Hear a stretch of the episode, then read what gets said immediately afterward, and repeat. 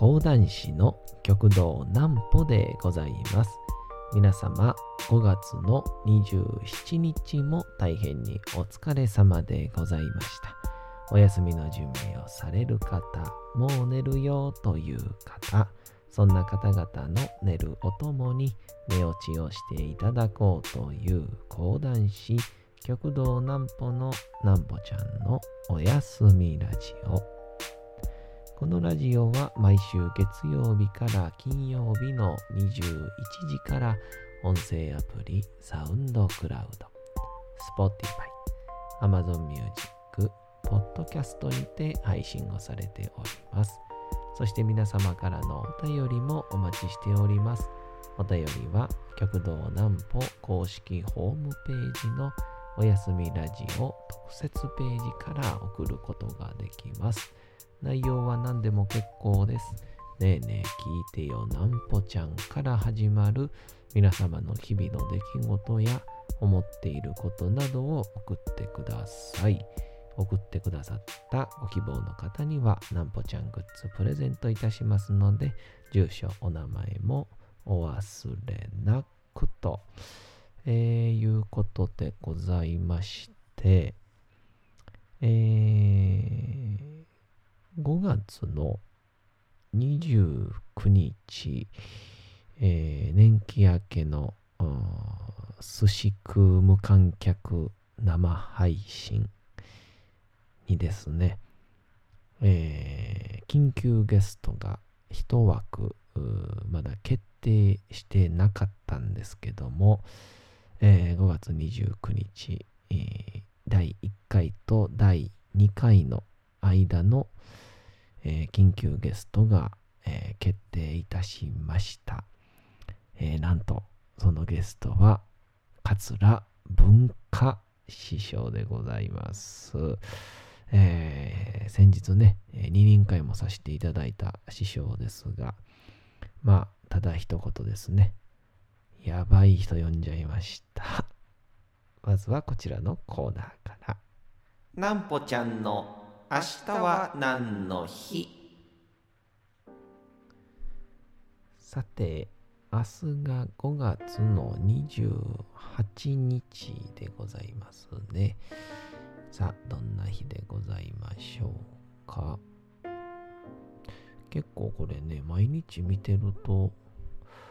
そろそろ、あ、でも10月ぐらいですかね。去年やってたのと、いや、いよいよ、かぶり始めるのは。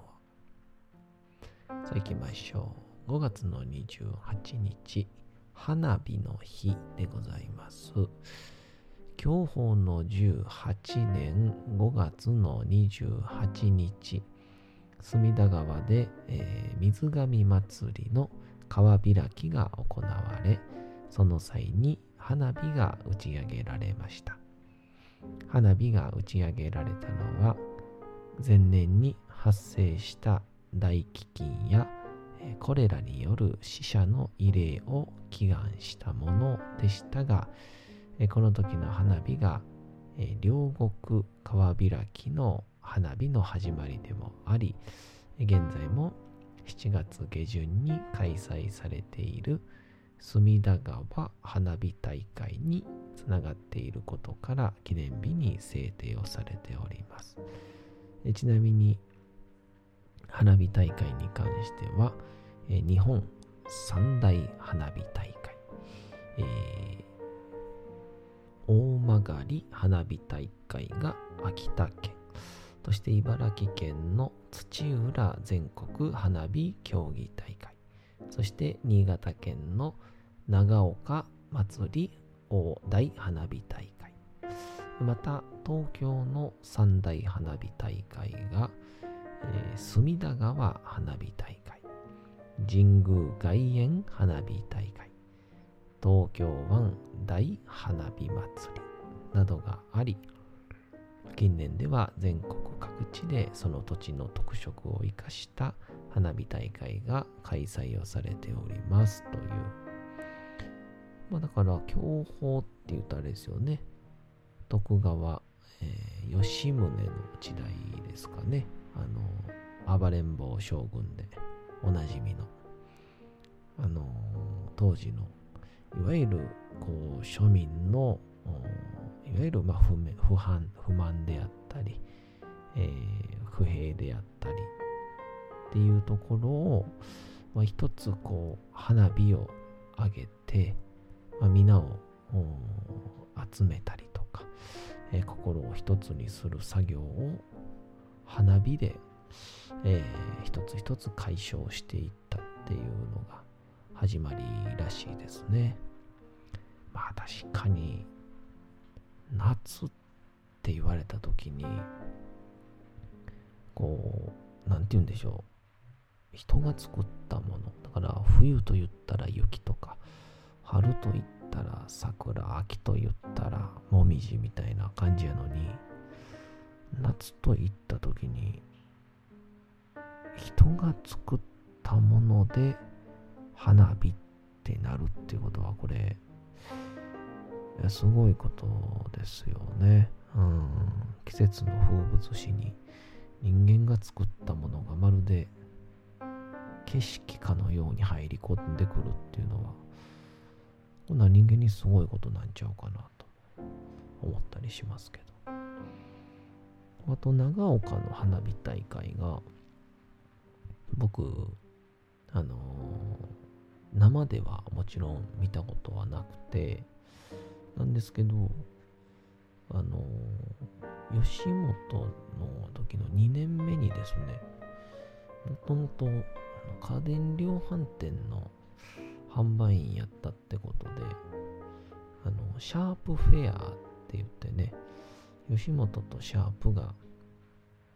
コラボをしている、にぎやかしみたいなやつに、えー、よく連れて行ってか仕事で行ってまして、でその時に 4K テレビとかを紹介するんですけどでその時によく使われてた映像が長岡の花火大会だったんですよね。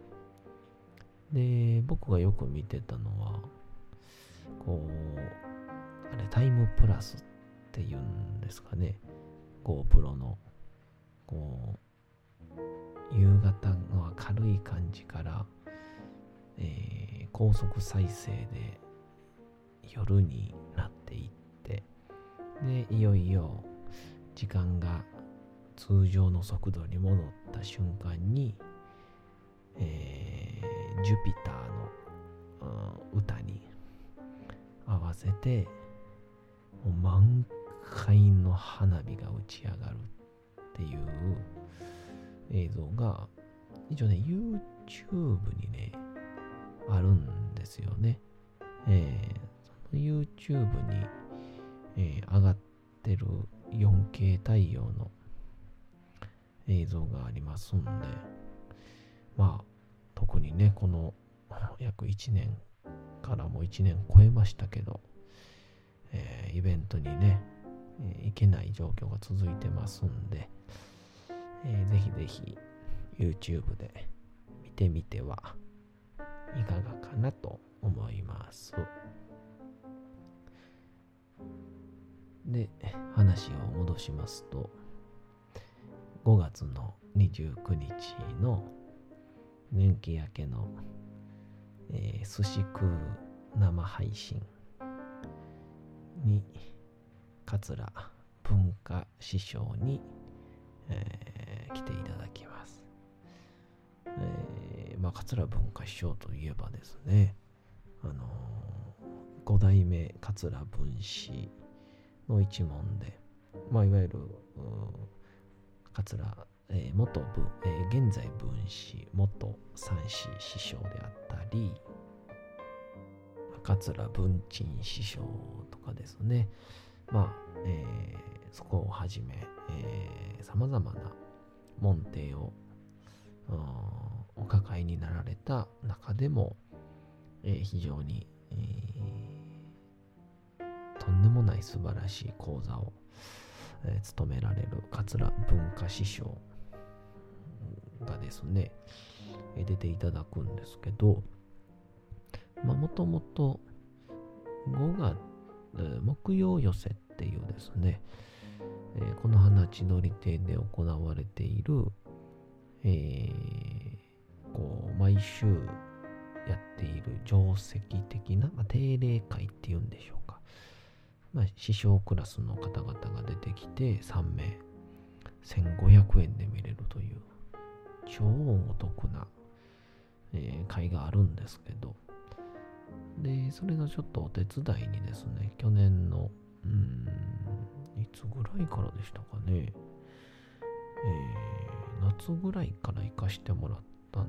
でしたかね、えー、まあ、お世話にというか、えー、勉強させていただいてまして、でそこでまあ文化師匠をはじめ、えー、花壇師匠、淳平師匠、帽子師匠もいろんな、えー、師匠方とご挨拶させていただきまして。で、まあそこで文化師匠が、えー、まあせっかくいつも手伝ってくれてんねんから、二人会でもしようかって言ってくださいまして。まあ本来二人会っていうのは、えー、ね、あの奇跡の二人が共演みたいな。あの二人が奇跡の共演みたいな感じで、言ったら同等の人たちがね、やるもんなんですけど、えー、まあ、同じ落語会で先輩後輩でもないし、えー、講談会と落語っていうちょっと違う畑でお世話になっている立場なので、まあ二人会でええやろって言ってくださって、えー、今年の2月ですかね、末にご一緒させていただいたんですが、の時はね、やっぱり講談ですから、こっちはもう、絶対に負けへんぞというつもりで、自分のできる精一杯をですね、もう喉がもうちぎれるぐらいに、え講座を務めたんですが、まあ、あえなく瞬殺されまして 結構ね、うん、まあ、笑いというか、まあ、お客さんぐっと自分なりには盛り上げて、その上で講座を降りたんですけどね。文化師匠が一言。はい、ご苦労さん。よろしくって言って上がっていったら、えー、僕のマジで肌感覚ですよ。リアル8倍ぐらいの盛り上がりを見せてましてね。えー、ちょっとあの時は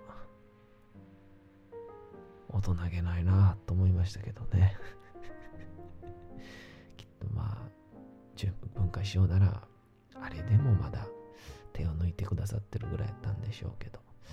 まだまだかなわんなと思った次第でございましたが、っていうのがあって、えー、まあ、本当にありがたいことに、僕が講談の畑っていうのもあったりとか、まあ、いわゆる繁盛亭っていうあのね、えー、大阪の定石の場所で、えー、ある意味まあ、うん、下働きというか同じファミリーにはなってないのであくまで隣の講談の人たちっていう感覚でやらせていただいてるんでまあきっとですけどね、えー、僕の腹の底にですね、まあ、最悪怒られてもええか、みたいな。そう、なんかね、うん、最悪、ぶち切れられても、まあ、問題ないしな、っていう まあ、ダメなんですけど、そんなこと思ったら。まあ、そんなこともあるので、こう、まあ、師匠方に、えいろ、こう、なんて言うんでしょうね。えー、何言ってんすかとかね。話を混ぜていただいたりしてたんですけど、までも今回、えー、29日のね、ゲストが一枠決まってなくて、で、まあ、いろいろとお声掛けはしてたんですけど、やはり、えー、皆さん、こういう状況でも忙しかったり、まあ、それぞれの事情もあったりして、ちょっと今出られへんわってのが続いて、で、まあ、なんというか、本来出ていただきたかったけど、さすがにこんな配信では声はかけられへんかなと思ってたんですけど、もうお声掛けさせていただこうというので、えー、文化師匠に昨日ですかね、えー、電話しまして、えー、そしたら繋がらなくて、ああ、やっぱりこういう時縁がないんかなとも思ったんですけど、えー、メールで、LINE で、えー、こうこうこうでこうで出ていただきたいっていうやつを売っている最中に、パーンと連絡が返ってきまして、電話で。で、すぐに出て、何歩でございます？みたいな、おお、文化ですっていう。いや、こんな声じゃなかったな。うん、こんな声じゃない。ああの、いつもあの、セクシーなしゃがれ声で、文化ですっていうので、どうしたんって言ってくれて。で、実は、こうここで5月の29日に、えー、もしよかったら、えー、出ていただけませんかと。ネタなしのトークだけなんですけどっって言いましたら、えー、まさかのもいいでしょうかの、かを言う前にえよって帰ってきましてね。えー、任しときっていう。うん、寿司食えんのか。めっちゃええやんって。軽い。軽いよ、師匠。ね。っていうので、えー、すぐに承諾を頂戴しまして、で、まあ、あ何分話すね、みたいな。たら、まあ、15時50分から16時半の40分です。そんな喋れるかって言われましてて まあ、あまあ、2つぐらい話持っていくけど、それで、まあ、5分が限界やでって言われましてね、そんなこと言わないでくださいよと。まあ、でも、先日のね、二人会の、まあ、裏話であったりとか、えー、まあ、師匠から見る、まあ、講談会っていうのもあるでしょうし、またと、またね、ちょっと改めて話すんですけど、僕が吉本時代に大変お世話になった、えー、社員さんでね、島村さんっていうね、方がいらっしゃいまして、えー、めちゃくちゃかっこいい方なんですけど、えー、その方が、えー、なんと、うん、落語も昔、大阪の方で、え運営してらっしゃって、その時に、え、文化師匠というですね、え、すごい方がいるっていう話を、してくださって、いや、実は僕、木曜寄せでお世話になってるんですって話したら、ぜひとも文化師匠のこの話、この話はみたいな感じで、ぜひ聞いた方がいいとかっていうね、いろんな話があったので、そういう縁の話もさせていただけたらなと思います。5月の29日15時50分から文化師匠は登場です。えー、そんなわけでございまして、文化師匠のとんでもない話でした。お次のコーナー行きましょう。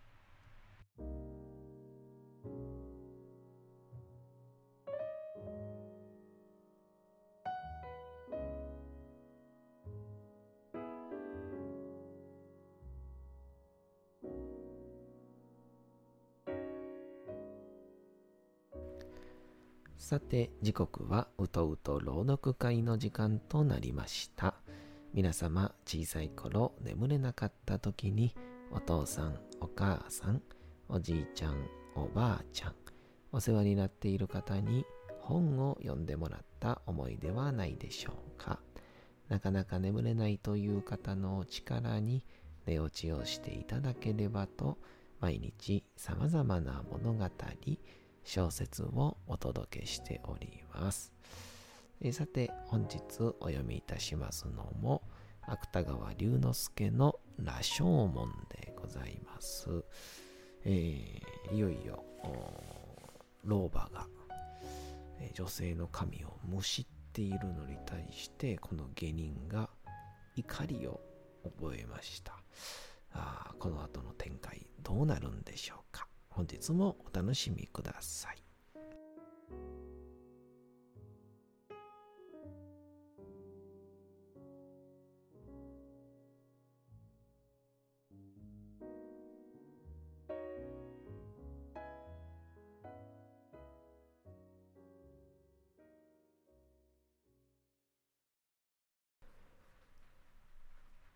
羅生門。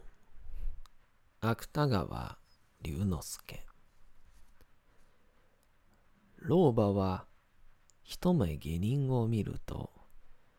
まるで石弓に弾かれたように飛び上がった。己、どこへ行く？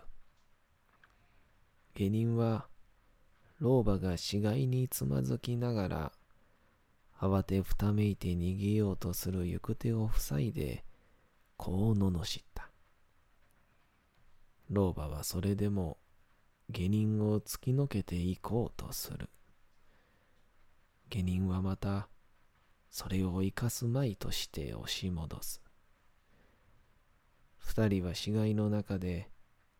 しばらく無言のままつかみ合った。しかし勝敗は初めから分かっている。下人はとうとう老婆の腕をつかんで無理にそこへ倒した。ちょうど鶏の足のような骨と皮ばかりの腕である。何をしていた？いえ、言わぬとこれだぞよ。下人は老婆を突き放すと、いきなり太刀の鞘を払って、白い鋼の色をその眼の前へ突きつけた。けれども老婆は黙っている。両手をわなわな震わせて、肩で息を切りながら、目を、目玉が外へ出そうになるほど、見開いて押しのように執念黙っている。これを見ると、下人は初めて明白に、この老婆の生児が戦前自分の意志に支配されているということを意識した。そしてこの意識は、今まで険しく燃えていた憎悪の心を、いつの間にか冷ましてしまった。後に残ったのは、ただある仕事をして、それが円満に成就した時の安らかな、得意と満足とがあるばかりである。そこで下人は、老婆を見下しながら、少し声を和らげてこう言った。俺はケビ石の長の役人などではない。今しがたこの門の下を通りかかった旅の者だ。